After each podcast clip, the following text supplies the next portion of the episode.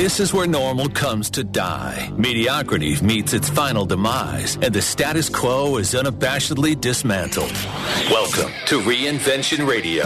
Now, here's your host, Steve Olsher. Alrighty, welcome to another edition here of Reinvention Radio. Steve also hanging out with my man Richie Ote. What's up, Senor? How are What's you, my friend? on? How are you? I'm doing well. Thank Hey, you. things are all good. Mary Goulet is on some beach somewhere doing something. Maybe it's even on uh, Moonlight Beach over there in Encinitas. We don't know. But we will find her soon enough, and uh, she'll be back hopefully next week. White Wade's got it under control in the studio. Kelly's got it under control back at headquarters and here on Reinvention Radio. We do our best to scour the planet to find folks that um, have reinvented their lives and are up to amazing things as a result. And uh, just had just the the honor of having some really really great guests on over the last couple of months here. So if you missed any of the back episodes, uh, make sure that you go back and check out some of those incredible episodes that uh, that we've had the the honor and the privilege of uh, of holding down forward here on Reinvention Radio. There's some just killer stories that people have been sharing, and uh, folks who are reinventing all kinds of businesses, and I mean, you name it. It's uh, it's been covered here, and uh, and I got to tell you, no matter what area of your life it is that you are trying to improve on a personal development level, on a relationship level, or you know here even on a business level, uh, man, just there's so much great content there in the other episodes. Uh, and of course, we're going to continue that, or at least uh, we've set the bar pretty high for you there, John. So we're going to uh, hopefully get you uh, to, to to meet that level, and I'm sure you will, and uh, and exceed that after having a chance to to work with you a little bit and learn more about everything that you're up to. So, uh, and you actually pronounce it John Livesay, right? Yeah, let's- perfect. yeah, okay, good. John Livesay, although it's spelled L I V E S A Y. I was thinking Livesey, but no, that's not. That would not be nearly as. Uh, although you do you do a lot of live speaking and teaching and coaching and all of that fun stuff. So uh, so there you go, man. So give us um, give us a little bit of an understanding of the world that you're currently in, and then we'll work backwards a little bit because uh, I'm I'm just super excited to have had you on here as quickly as we are because we had a chance to work together uh, on, on the new project that I've been kicking around here, Latitude, uh, which is the housing as a service for digital nomads. Uh, kind of in a nutshell there, and uh, and you had some just killer insight around the way to tell that story. So just give us an understanding uh, of, what you're up to in the world. Well, you know how everybody needs a good elevator pitch and few people have one? I'm known as the pitch whisperer. And I help people with their elevator pitch so that people can start referring them or hiring them. I help people get their pitch as I was working with you to get their startup funded. And I'm the co founder and CMO of a company called Quantum RE that's reinventing how people can finance their equity in their home without taking on debt. And as you mentioned earlier at the beginning with my last name, I'm destined to be a keynote speaker. And I uh, do that based on telling salespeople, typically in technology or healthcare, how to become storytellers as the reinventing way of selling. Instead of pushing out stuff, which is the old way, you reinvent yourself by becoming a storyteller and pull people in. Yeah. Yeah. So give us an example then of how, and, and maybe this is, is relevant to what you're doing now as far as your career goes. Give, give us an understanding of uh, a story that really kind of supports then your current work. What, what, what was the sort of the origin story, if you will, that supports the current work that you're doing? Mm. Well, the story of origin for me was I was selling media for Condé Nast, which puts out GQ and Wired and Vanity Fair and a lot of different titles. And um, we had to reinvent ourselves there, and not just sell digital, learn how to sell uh, print, I mean, but sell digital and video. And so that was the first genesis of, oh, we have to reinvent ourselves and learn a new skill. And I started helping startups that Condé Nast could either work with or acquire craft their pitch to get new customers before we would buy them. So I saw that technology people in particular were really bad at telling stories to get clients. They would talk about their technology and they get it, and not what problem it was solving. So five years ago, I went out on my own and started working with tech people on how to tell a better story so that they could get clients and get funding. And then that launched a speaking career um, where I go to companies like uh, divisions of Honeywell and help those big sales meeting summits realize that yes, they're being disrupted and the old way of selling is not working. what's the solution, and it's becoming whoever tells the best stories uh, is who gets the sale. Mm-hmm. Yeah. So I'm sure this is right up your alley, Richard. Oh yeah, I love it. But I'm always interested as you know, I worked in Hollywood for 13 years, and everyone's got a different definition of what even storytelling means. Mm, yes. You know, what is what does that actually mean to you? Not like once upon a time, you know. well, I tell people um, there's four key elements to a good story, and the story is not.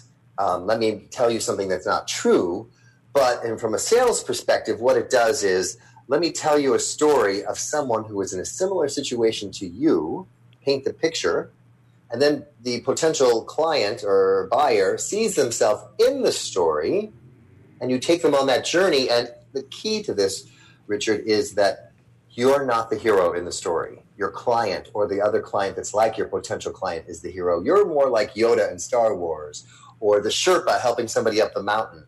And there's some obstacles to overcome in any good story.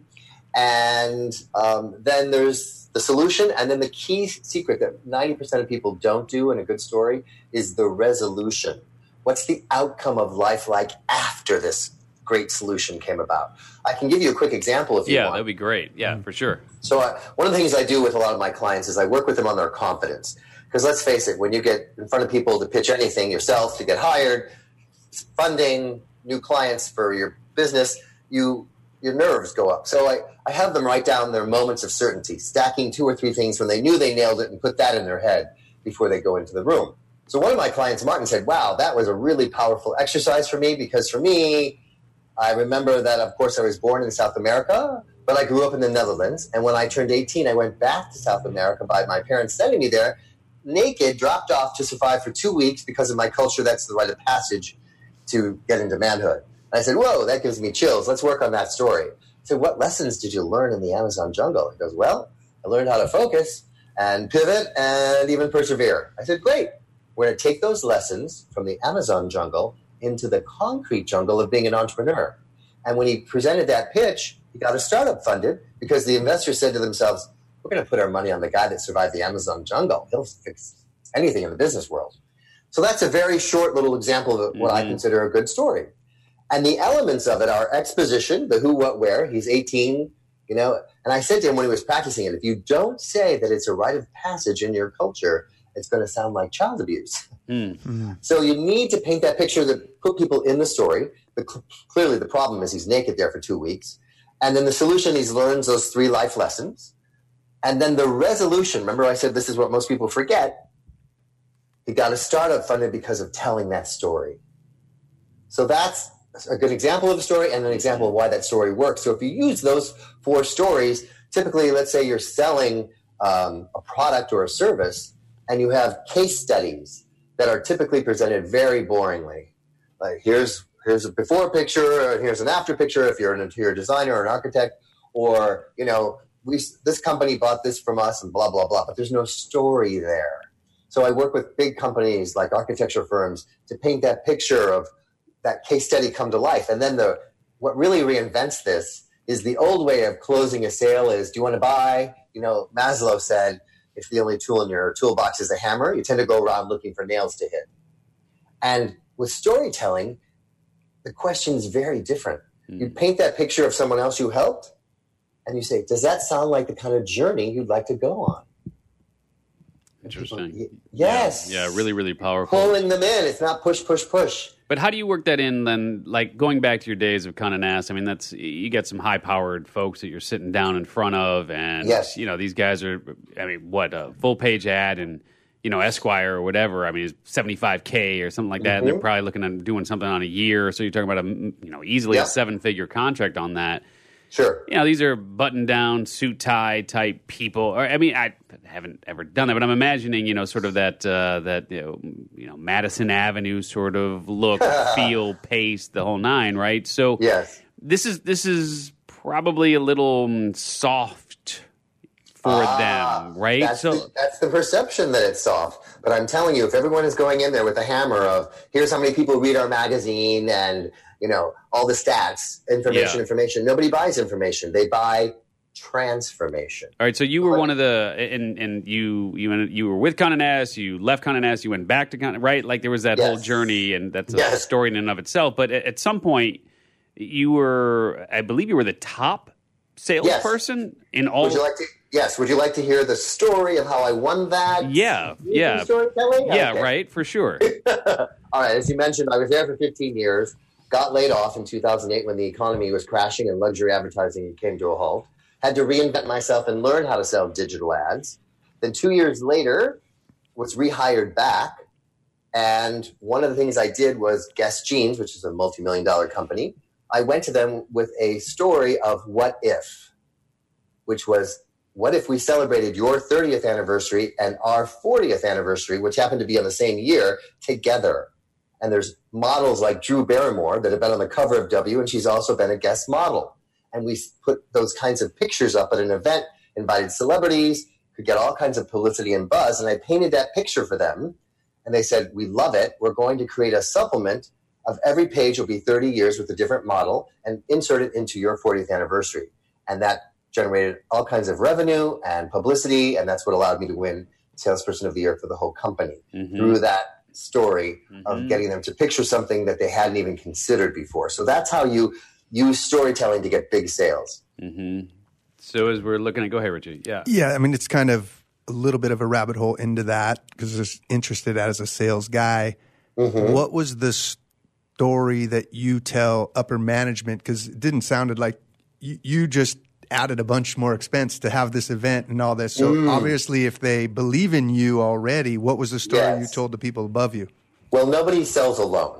So um, forgive me if I made it seem like it was all my idea and I made it happen. It was a lot of collaboration with the internal Guess people, as well as our marketing people and our creative services people. And we had a marketing budget based on the percent of the sale. Got it. So that's what allowed us to Okay. um, put on the event. Yes. So I was like, I'm missing something there. Right. Yeah, so that, that's that's the backup. And then of course there's a budget for publicity for the anniversary that no longer had to be spent if we did this event Mhm. and generated revenue with it. So that was the win-win. And so there's there's a lot of coaches and, and authors and, and speakers and online marketers and so on that, that tune in to Reinvention Radio. How, how does this translate to more of, uh, let's just call it a, a one to many type selling structure, like through a webinar or through uh, a live stream or something of that nature, where you don't have the benefit of being able to sit down with someone, look at someone in the eye, you know, and really just develop that know, like, trust by factor, right, front and center with them. So, uh, how does and, and this episode, uh, folks, is called reinventing selling through stories. That's what we landed on there. So, reinventing selling through stories. So, so how does this apply to a scenario? What what strategies can you? Because you've got a, a book out called Better Selling Through Storytelling, which I assume then ties into this whole world of online marketing as well. A lot of those principles, a lot of those strategies, a lot of those tactics, I think, could apply Yes. to this world of, of online marketing as well. Where you, again, where you don't have the ability to sit down directly in front of someone, shake their hand, look them in the eye, whatever. Right. So how mm-hmm. how do some of these principles apply? What would you recommend that people do in in that sort of one to many scenario? It's a two part answer. So the first part is you reference something about knowing and liking and trusting. And I want to say that that order that people think if I give you enough information, either online or in person, then you know how great this is. Then you're going to like me and then you're going to trust me. So it's the old way. Most people say it in that order. Well, if you get, you know, know, like, and trust. And my whole premise is that's the wrong order. It starts from the gut, which is, do I trust you? In fact, the handshake came about to show we didn't have a weapon in our hand. Mm. So it's a fight or flight response. So no matter whether it's online or face to face, you must build trust, usually through social proof. Then it moves to the heart, which is do I like you? So And the hold on. So let's just hold tight for a second. So I just want to I just want to start there. So Flipping it, basically. Well, definitely, Yes. yeah, definitely flipping it. But how? So how do you build that trust without coming across in that slimy or salesy or pushy, you know, Mm-hmm. type way? So how do you how do you just take that first step before we get to the heart, and then I'm sure there are steps after that. Yep. How do- how do you build how do you trust build first? trust through storytelling? Right. And I, I hinted at it without going into detail, but we can certainly double click on that. Social proof, case studies. Here's another person that is in a situation like a, my um, quantum RE situation. Um, HELOC got you in a headlock. That's describing a, a pain point for somebody, Mm-hmm. and they're like, "Oh, we've helped hundreds of people just like you, and, and without taking on more debt." So it's just they go, "Oh, I trust you because," and maybe there's an even little video in the Facebook ad of a case study of someone saying, "You know, my HELOC was uh, 400 a month and now after 10 years the interest is going up and plus principal it's 14 1500 i can't afford that what can i do Mm-hmm.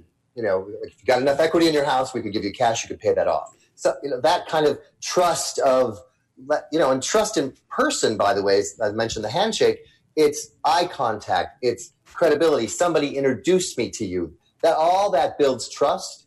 And so that's um, why in the online world when you can get people to share your content you, and they become brand ambassadors that's the number one way to get trust And so, for those who don't speak real estate, so HELOC being, being home equity line of credit, and so what you're talking Yeah. about then are those folks who may have at some point taken out uh, a line of credit against their house. Their house used to be worth 100 grand, now it's worth 200 grand. So they took out a $60,000 line of credit. They were paying a very low interest rate, and, and now that's coming due.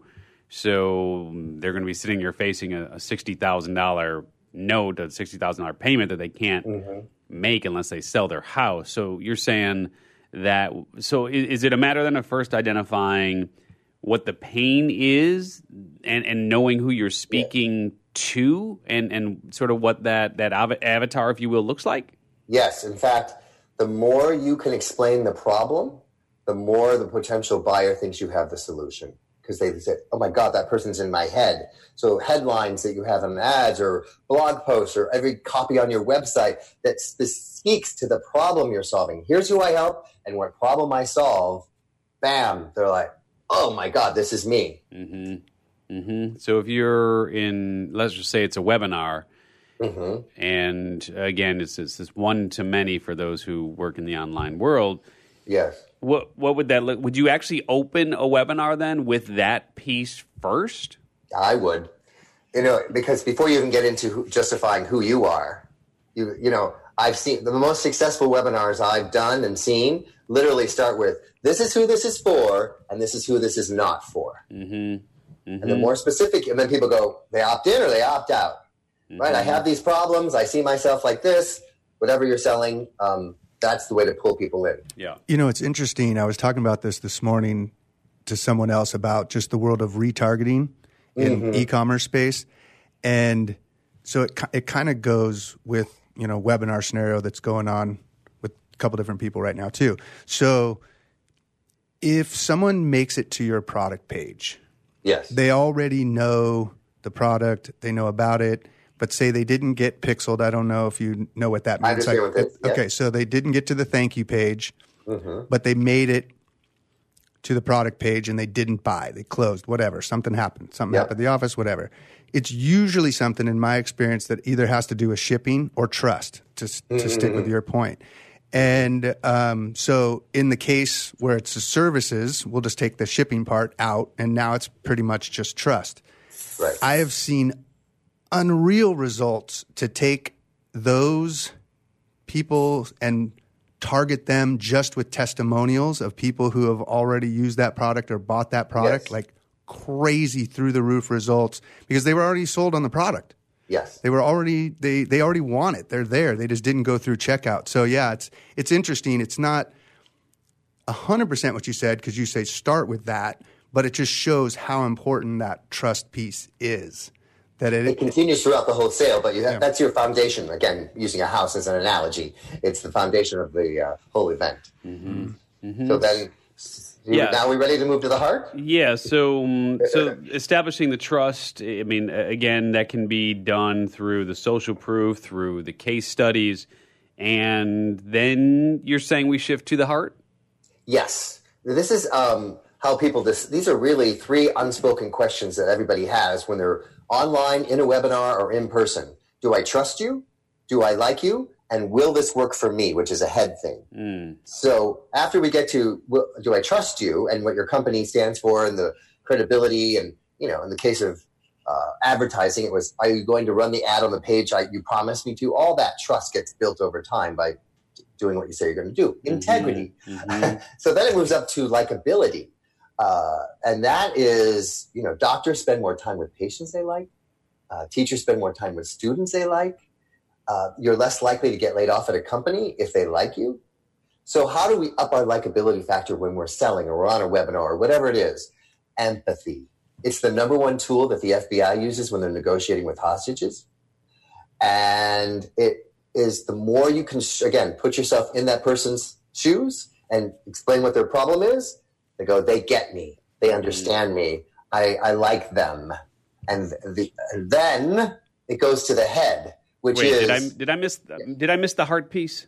that is the likability part. So the your heart- heart, your heart is your empathy and your likability. Okay, so those two go together. Okay, Well, so yes. So gut, heart, head. So gut is trust. The heart is likability and empathy, and then the head is the third and final component. And again, most people are starting with the head and wondering why they're not getting a yes. hmm And so what what what does that sound like then? How do you The likability part. it, well, the likability um we we can get to that in a second, but is the is the head the will this work for me?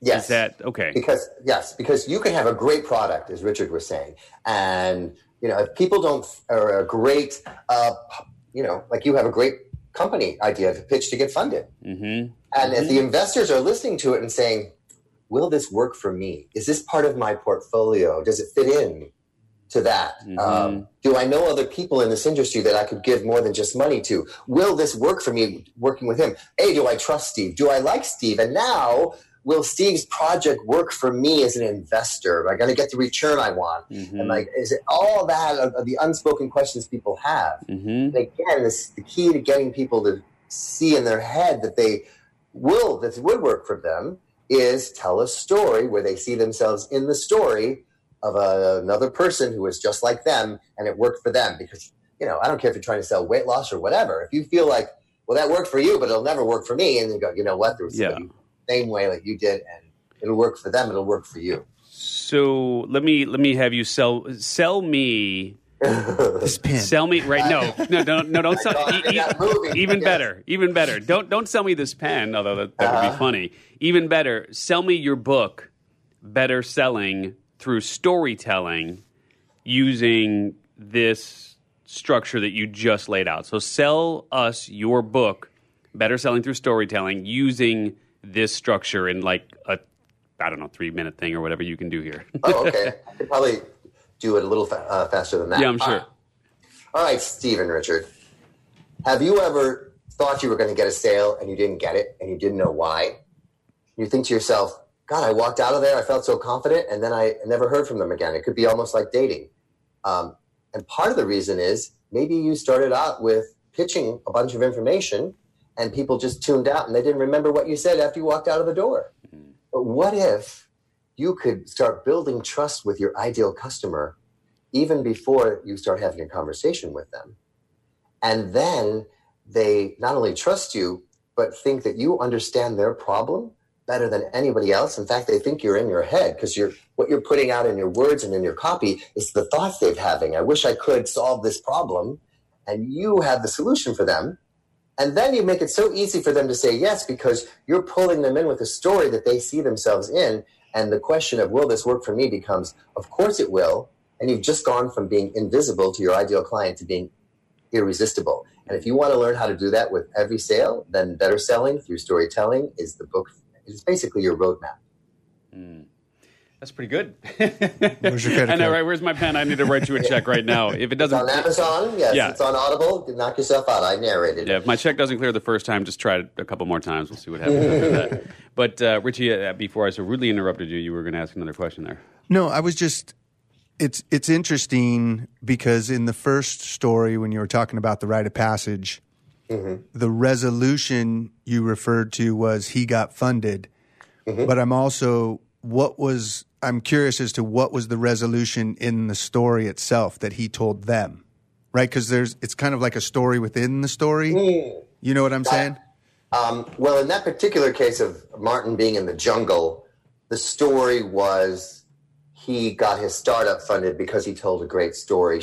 Instead of him getting up there and saying, I'm someone who's resilient and persistent, He told a story showing it, and the resolution of that was he got his startup funded. So it's not so much the resolution of surviving the jungle as it is how he used that experience to launch his uh, startup. Got it. So then the resolution of him getting funded was kind of became more of that soft ask of could you see me doing this for you? Is this the kind of person you want to invest in? Yeah. Yes.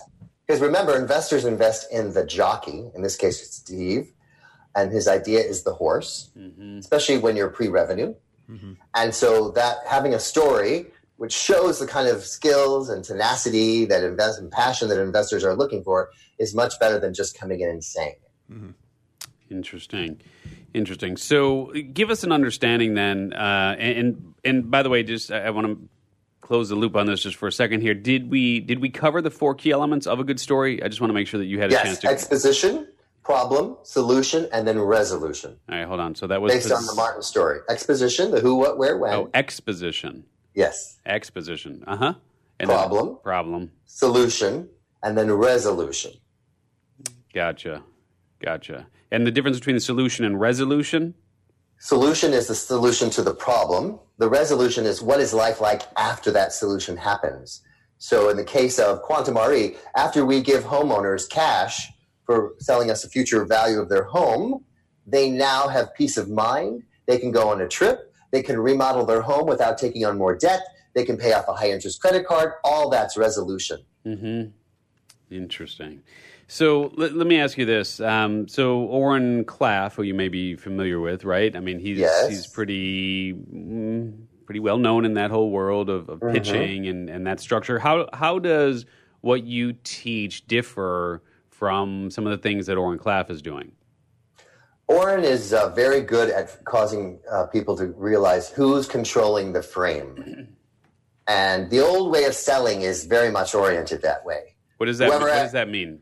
Controlling the frame? Yeah. It's basically uh, whoever asks the most questions controls the conversation. That's what oh. it means by that. Okay.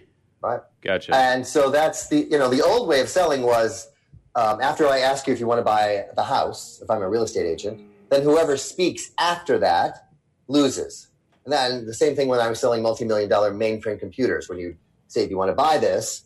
and whoever spoke after that closing question would be considered, you know, oh well, if I, you know, and it's because people, uh, so it becomes a, a, competition of who's who's going to speak first. That's the old way of doing it, and uh, same thing with whoever asked the questions, right?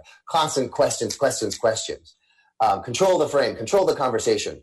My philosophy is very different and that uh, what I teach real estate agents in particular, uh, and a lot of other salespeople, is after you ask a closing question, or if you're asking to get hired, or whatever it is, asking for people to sign up for the product you're selling on a webinar, fund your wonderful startup seed, whatever it is, um, become comfortable with the silence in the room. Because most people have this negative self talk going on. Oh my God, I really need this funding. Or if I'm selling a house, I really need this commission uh, if I have to sell, show you one more house, I'm going to lose my mind. So they say something like, well, if I throw the refrigerator in, would you buy it then? And you have to start the whole process over. Mm. So instead of just this will of whoever speaks first, I tell people just tell yourself, I'm patient and calm three times. And it'll give you an extra five or 10 seconds. And real estate agents have doubled their sales closing ratios by just being comfortable with silence. So my technique is the way to become comfortable with the silence in the room is to get comfortable with the silence in your head. And so I give them something to say to themselves, like I am patient and calm, while after they ask that closing question, because that person can pick up the energy, even if it's on the internet. Mm-hmm. Yeah, and so you, I mean, you've had an interesting trek, obviously, getting to this point, and fear has been one of those, mm-hmm. uh, let's just say, obstacles that you had to overcome and surmount over the mm-hmm. course of, of, of, your career to get to this point of really, really understanding the structure, this framework, etc. Uh, you talk about the three faces of fear and how those relate to selling. Yes. Can, can we just talk a little bit about the, the, the three faces of fear that you've identified and then how that relates to selling specifically? Sure when Condé Nast hired me back after I was laid off, I thought if I'm coming back, I'm not coming back with one day of fear. because I was always in fear of the not making my quota, the magazine going out of business, a new boss coming in and bringing in their own people, lots of fears. So by coming back with no fear, because I'd already been laid off, the worst had happened and I thrived. So that's what gave me the creativity and the courage to come up with these big ideas like the Guess anniversary celebration. Mm-hmm. When I was launching my podcast after leaving Condé Nast, I realized I had a lot of fear around it. And for me, what helped Steve was to put some faces on it. So the first fear was the fear of rejection. What if I ask people like you or Kevin Harrington from Shark Tank to be on the show? And they say, well, do you have other episodes I could listen to? How many downloads? Blah, blah, blah, blah. Well, you'd be the first. So I thought, well, I've been in sales long enough to know that the solution to overcoming the fear of rejection is never reject yourself. Mm. When I was selling ads, I used to say, oh, maybe another rep could have closed that, or maybe they were right. Maybe another magazine is better than mine. So never reject yourself or your product. Then the second fear is the fear of failure. What if I have a podcast nobody listens to it? I'll be embarrassed, spend all this time and money. And I realized that I shifted it when I thought failure is just feedback, and you want to keep going until you get a zombie idea so great it won't die. Mm-hmm. And so that's what keeps you going. Oh, I'm not afraid of failure. It's just feedback. And how fast can I get up after I get a no or after I get something that doesn't work? And then the final fear, which almost stopped me from doing it, was the fear of the unknown. What mic do I buy? How do I have this thing edited? What kind of questions should I be asking? And I realized that the key to overcoming the fear of the unknown is don't go it alone. So I found a company that's their whole business is done for you podcasting. They do the editing. I just put it in Dropbox, and the collaboration is really the key to not having to figure everything out on your own mm-hmm. when you don't know how to do something. Mm-hmm. Mm-hmm. Yeah really really powerful um, and, i have to say that i mean the, the fear stuff that you just went over is, is, really really helpful this idea of a zombie idea is that is that a is that a john livesay is that a is that a you that thing is, that is a, uh, a line from a, from my friend uh, friend Jay Samit, who was a guest on my podcast and told me that. I love that. Yeah, and what were you going to say, Rich? What's his face that was on the show way back? I'm blanking now. The um, that that had the ADHD, but he was doing like the ACDC, but his ADHD oh. that sold the not Haro. Yeah, yeah, yeah, yeah. yeah. Uh, he, he talked, that Maybe was one of his Kelly. things too. Yeah, yeah. But anyway, I'm blanking right now. It's a, such a great idea. Great guests. It's too many great yes. guests. Yeah, right. well, um, one of my one of my tagline sound bites that people seem to really love is when you get nervous, the goal is not to get rid of the butterflies in your stomach, but to get them to fly in formation. Mm-hmm. So if you're looking for a soundbite, there's one. Yeah, there's a good one right there. Yeah, no, that's awesome. So, and I just want to make sure that we have uh, ample time here for you to, because because better selling through storytelling, um, and uh, I just got it from you. I don't know about a week ago or so. So I had a chance to to kind of thumb through it, but I will be the mm-hmm. first to say, in full disclosure, I did not have a chance to read the whole thing we're smack dab in the middle of uh, of our launch of profiting from podcasts right now, which is uh, a pretty large endeavor. All things being considered, I ask myself every time, why why do we do this launch thing? Like it's um, doing an online product launch is no mm. small undertaking. There's about a million moving parts there. So, um, but having a chance to thumb through it, I mean, I will mm-hmm. I will say that you are you are truly a, a master of teaching through story, and and I will tell you that you know that I'm more of uh, of I guess more of a linear thinker. Like I just I, I see point you know Z and yep. I and I know the steps that have to be taken to get there. But eh, for for a lot of folks, I, I lose them along the way mm. because I'm just I'm I'm focused on whatever that end result is, and I see it so clearly that it's like how how can you not see that? You know what I mean? So how how does storytelling then kind of blend into? And this is what you seem to be so good at, eh, especially in the book and having you know thumb through. Like I said, a good chunk of it, and like page after page. How do you come up with all? Like I have, I'm, I I know I have all these stories, but like I can't seem to. Um, to tap into them. Like I, I don't know where to find. Like how do you find so many stories to tell, man? Like it's it's it, you look at that and you go, my God, look at all the things that have happened in this guy's life. There, there's a million things that that has had a million great stories. and, and we've all had those experiences. We've all, and, and I guess I'm just trying to figure out like how do you tap into some of those awesome stories that you can tell? Because Uh-huh. for me, I just I I. I I don't know. I seem to just gloss over them. Yes, Richard, you're jumping. out of Sorry, your I just chair. it's zombie loyalist Peter. Uh, it's Oh, Peter, Peter Shankman. There you Yeah, go. That's Yeah, what it was. that I- was the sorry, I had to. Yeah, yeah. I was No, looking. uh, um, so you have I, I heard two questions. I'm happy to answer them both. The Yeah, first please. is um, how does storytelling work for someone like me who's very left brain logical and I don't understand if it seems so obvious why somebody wouldn't buy if I've given them all the reasons. To, I've given them all the information and it's just logical. You s- get this. yeah. um, the when you become aware that people buy emotionally and then back it up with logic, you then realize that I don't want to lead with logic. And for example, if I'm trying to sell you guys a Ferrari, I promise you, you walk into that dealership, they're not telling you how many miles per gallon it gets. Mm-hmm. They're going to say how cool you look and how much, how fun it is to drive and how sexy you feel. Can Yes, I clarify something you said there? Did you say you sell with emotion and then they back it up with logic, not Um, we back it up? Because it sounds as a, as a buyer, they buy emotionally and then back their decision up logically. copy that. That's So if I'm going in to buy a car, as I mentioned, let's say they, you know, you could say um, the logic is, you know, these windows are three inches thick.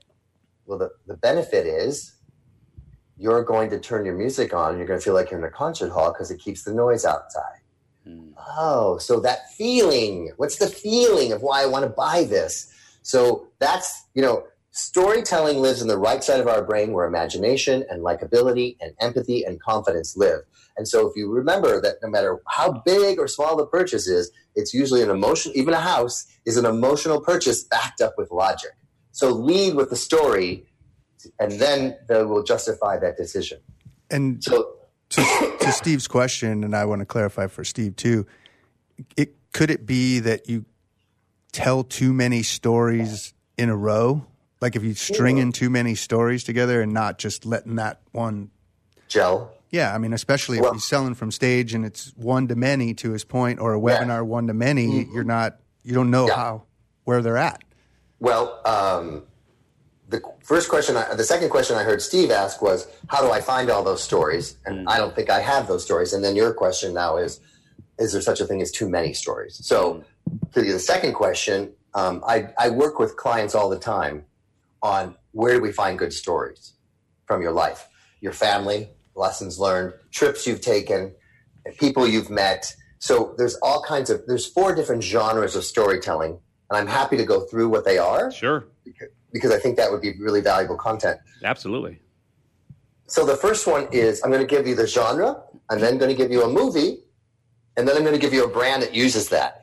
And the goal for you is to think what what genre do we want to use for each of these products we're launching or selling or getting funded. Mm. Okay.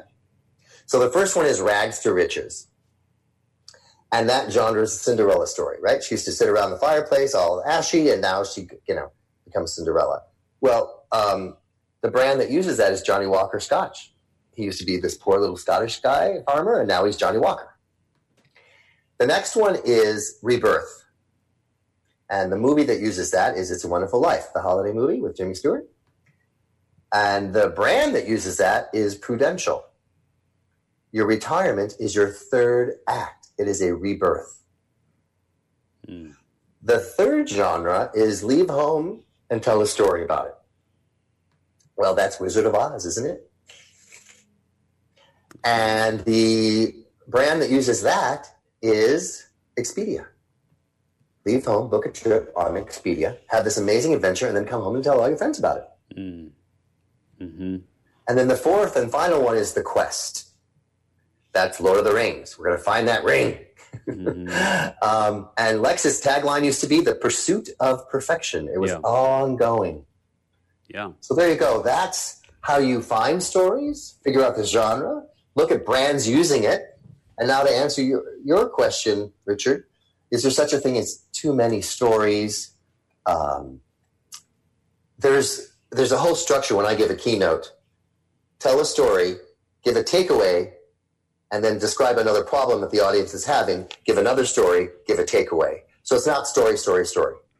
Got it. And and I would imagine maybe even having a little journal to kind of tie both of these questions together, where you just write down stories. You know, you could be just sitting there watching a baseball game, and it's like, oh yeah, that reminds me, and go write Yes. that down, journal that down, and Yes. you know maybe give it a title, something overcoming, Mm-hmm. or breaking it down into your four categories or whatever. Yeah, the four categories, and then use the four steps for every story you come up with within those four genres. Make sure you've got all four steps in there. Don't forget the resolution. Mm-hmm. That's Yeah, great. By the way, your book's in my Audible cart right now. I just don't want to Thank you. don't want to hit the cha-ching. break all this Um, out right now. So, uh, what was the fourth? I want to make sure I'm clear on this. What was the fourth genre? So, it was the family, it was the trips, it was the people you've met, and then did you say the fourth one, or was that something, or did I miss it completely? oh, I was just saying there's four genres of storytelling, and I went through those. the four. rags to riches, the rebirth, uh, the leave home and tell the stories, and the quest. Yes. Yeah. Okay, I got you. And so, uh, uh, are you saying then that for each of us, there are stories within rags to riches, like something that we have done that we struggled with, and then we found success with it. Yes. Uh, the rebirth, I guess, what that would be sort of the failure type stories, like things fall apart for you somehow, and then Yeah. Anytime you've had to reinvent yourself or learn a new skill, whatever it is, be first time you were a dad, whatever, you're, whatever it is, 1st time you're a husband, I don't care what it is. There's always some some new thing you had to do. And then the the leaving home and the telling stories i guess you may find some stories there in terms Yeah. of going outside of your comfort zone is that kind of what you mean a by that's well, I mean it also literally. I mean, ninety nine percent of the people I talk to do not live in the same hometown they grew up in anymore. oh really that's so rare you know like 80 something odd percent of people don't move within 10 miles of where they were born like it's a huge number so you're you obviously running in a much different circle but yeah Yeah, L.A. is all about LA. people from all over the place. Yeah. Yes, so. yeah Um, but most people um, have done something to go on a trip. They've Mhm. li- literally left home. They've gone to Europe. Something that's you know they went to Alaska. I don't care where you've gone. You've just le- maybe it's you know it can be leaving your comfort zone, but it could also just be literally. You don't have to go in a tornado to go on a trip, right? You have some curiosity in your life that you want to see what else is beyond your own four walls in your childhood. hmm And then what what's the difference between the the quest and leaving home or even even rags to riches so to speak right because i mean you're you're, you're Okay. on this quest to, to to get to a better result so what what's the mm-hmm. difference there All right. Well, rags to riches again. That's the Oprah Winfrey story, right? She grew up this poor girl in Mississippi, and now she's become this, you know, billionaire superstar.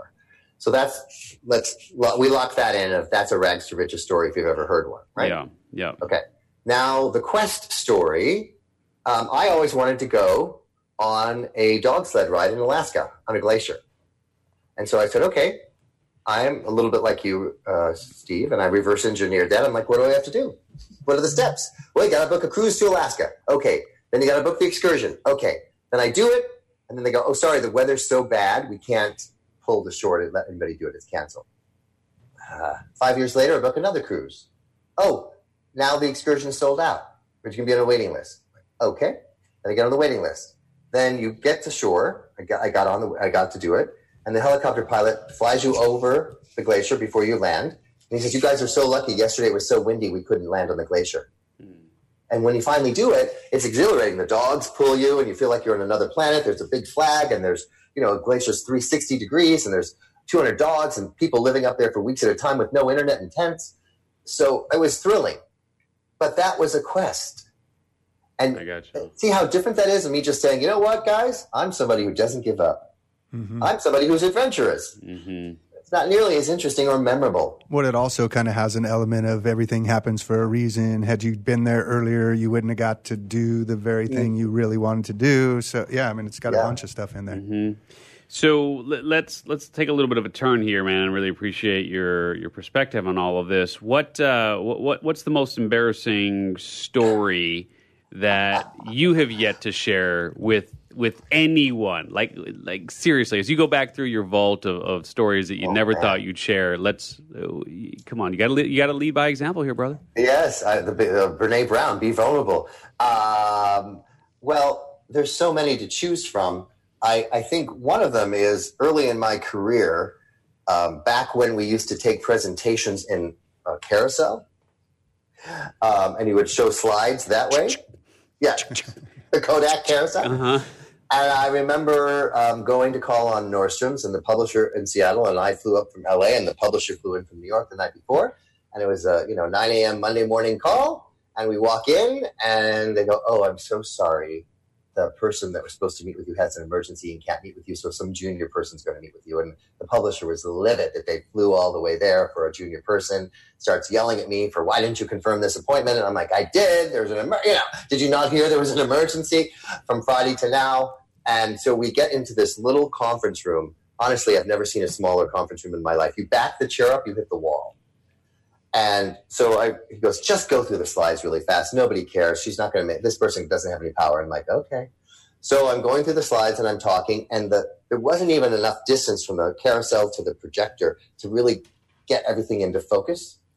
And the one slide had a quote from another retailer on it, and I'm like, and you can see we have other retailers working with us. And because I couldn't read it because it wasn't in focus, um, I just went on to the next slide. Plus, he said to hurry. I goes, go, go back, go back to that slide and read it. Mm. And I was like, oh man. So in my genius, I thought, well, if I pick up the carousel and hold, pull it up to my chest, that extra distance should give me, you know, enough to pull that into focus. And instead, I lost my footing and it went up on the ceiling. And I was humiliated, and the bad sales call just went from bad to worse, and I just mm-hmm. thought I was going to get fired. Yeah. So Yeah, that, that's that, that's a story of convenience there, John. All right, let's let's talk about stories on the personal front. Come on. on the That's personal front, yes. I mean, I've done everything from talking to somebody on a life cycle bike at a gym and leaning over and then falling over and thinking, I didn't, I thought this thing was bolted down. so when you're trying to impress somebody, like, hey, and you're like, ah, and you fall all the way over. Yeah. So there's just a lot of those. Yeah, that's a good one. All right, most embarrassing LA story. Come on, you how long you been in LA now?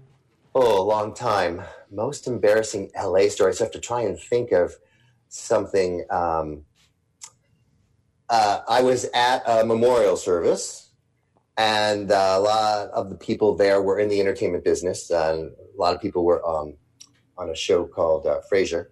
Mm. And um, so I was with some other friends that were actors, and we were going in line to pay our condolences.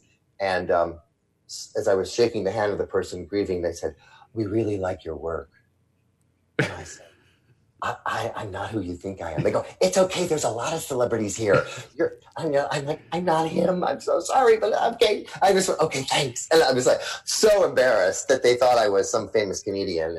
I'm thinking Martin Short. I think it was somebody younger, Jay, the one that won the blonder hair uh, comedy stuff. But anyway, Jay yeah. Mohr. Jay Mohr. Yeah, Jay Mohr, was Jay really? Mohr. That's Mm-hmm. funny. Oh man. All right, so we're we're going to come up against it here, and uh, obviously encourage folks to to pick up better selling through storytelling, uh, and it's and it's such a. I mean, it's really a manifesto. Uh, from what I and again, I'm going to dive into the to the rest of it here, but I mean, it's really a manifesto on the subject. What um, what's the main takeaway that you hope people get from this book? So if you if you had to kind of boil it down to just a couple of key points here, or one key point, what uh, what, what do you really hope happens for folks when they get uh, get from cover to cover on that? Stop pushing and burning yourself out by throwing out a bunch of information and start telling stories and become magnetic, and that's how you'll become a revenue rock star. Mm hmm. And and you do talk a lot about sort of that, that old school of, of pushing versus, I guess, more of a, of enrolling, if you will, uh, and just getting people to to make their own decision. Do you do you have any tips uh, again around really helping people to make their own? Like it, it, it's it's it's kind of a dance, right? Because you don't want to be manipulative. And I think a lot of people feel like they're manipulative. And, and even if it's just, you know, hey, I'm just telling a story. I mean, you're still kind of doing it in a manipulative type fashion, so to speak. No, I mean, from the standpoint of, you know, you're going in with an agenda. You just happen to, instead of being the hammer and the nail, you just hmm. happen to be more like a feather and a, and a tickle on a back. You know what I mean? But it's it's still with the same hopeful Well, outcome. one of the things you can't be attached to is the outcome. And that's what I mm-hmm. was saying with that I'm patient and calm. If you are passionate and believe in what you're selling, then you, and you know you've helped other people. Like when I'm pitching myself to get hired as a keynote speaker, I've done it enough times. I've got enough testimonials and experience under my belt that I know what it sounds like when people come up to me after the keynote and said, that was fantastic. We now have a new way of doing it. We're inspired. We can't wait to use your roadmap of going from invisible to irresistible. We've got new, all that comes across when I'm telling the story of other clients I've helped when they're considering hiring me. Mm-hmm. And I'm not attached to whether they pick me or not. I'm just sharing my passion for my own personal purpose for being on the planet, which is helping people get off the self esteem roller coaster of only feeling good about themselves when their numbers are up and bad about themselves when their numbers are down. So I've come up with a way that gets them off of that and makes them feel good about being in sales instead of being pushy or manipulative. Yeah, yeah. Rich, anything uh, before we wrap here, my brother? No, I mean that's great. I mean, I'm I'm probably going to get the answer in the book, but I would just say if there were if there was some kind of opening lines because you mentioned elevator pitch in the very beginning. There were opening things, maybe a few phrases that people could say to just get started to kind of let their story go in, as opposed to the once upon a time or or mm-hmm. imagine this. Like, what are even one, or if you have a few, tell yes. us a few. Um, you know, sometimes you can just simply say, "Picture this." Hmm. When I, I'm 19 years old, I'm sitting on my lifeguard perch it's a hot summer day, and you pull them into the story that way. Mm-hmm. Yeah. Or, you know, what if we could solve this problem for you? What would your life be like after that? If I had a magic wand and start getting them in that right side of the brain where imagination lives and they start imagining uh, a life where they're not so stressed out because they don't have cash and they've got all this equity, but they can't tap it or whatever the problem is. Mm-hmm. Um, just start with um, also another good way to start a conversation is you know how, and I did it earlier in the show. You know how everybody needs a good elevator pitch, and few people don't. Most people don't have one. It's very conversational. Mm-hmm. Yes, I do know that. yeah. You know, you know how there's so many people that have, are house rich and cash poor. Yes. Well, we've come up with a way to help them. Oh, you know, so that's. No, I like it because those all seem truly conversational, and that's really where I could picture people thinking like, it still feels like you're pitching them or going at them, but in this yeah. in this form, it truly feels like a conversation with a story in it. Mm-hmm. Yeah, super powerful stuff, man. You know, I do a lot of I do a lot of stage speaking, um, not only where uh, it's just sort of keynote esque, where it's just content, but I also mm-hmm. do a lot of selling from the stage, mm-hmm. and and so much of what you were suggesting here is incredibly powerful. I mean, I'm just envisioning coming on, you know, in a, in a stage presentation, in a speak to sell or whatever you want to call those sort of presentations, mm-hmm. with more of a of a picture this or you know how type approach or what if mm-hmm. type approach. It's really powerful stuff, man. If people want more information.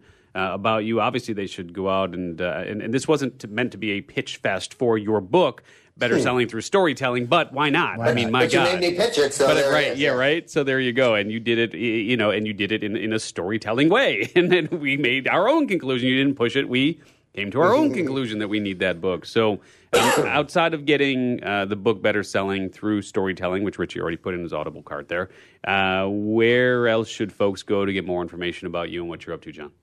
Sure. My website, John Livesay, L-I-V as in Victor, E-S-A-Y dot com, has my TEDx talk, has a free sneak peek of my book, has my video clips, has my podcast, uh, blogs, all kinds of stuff.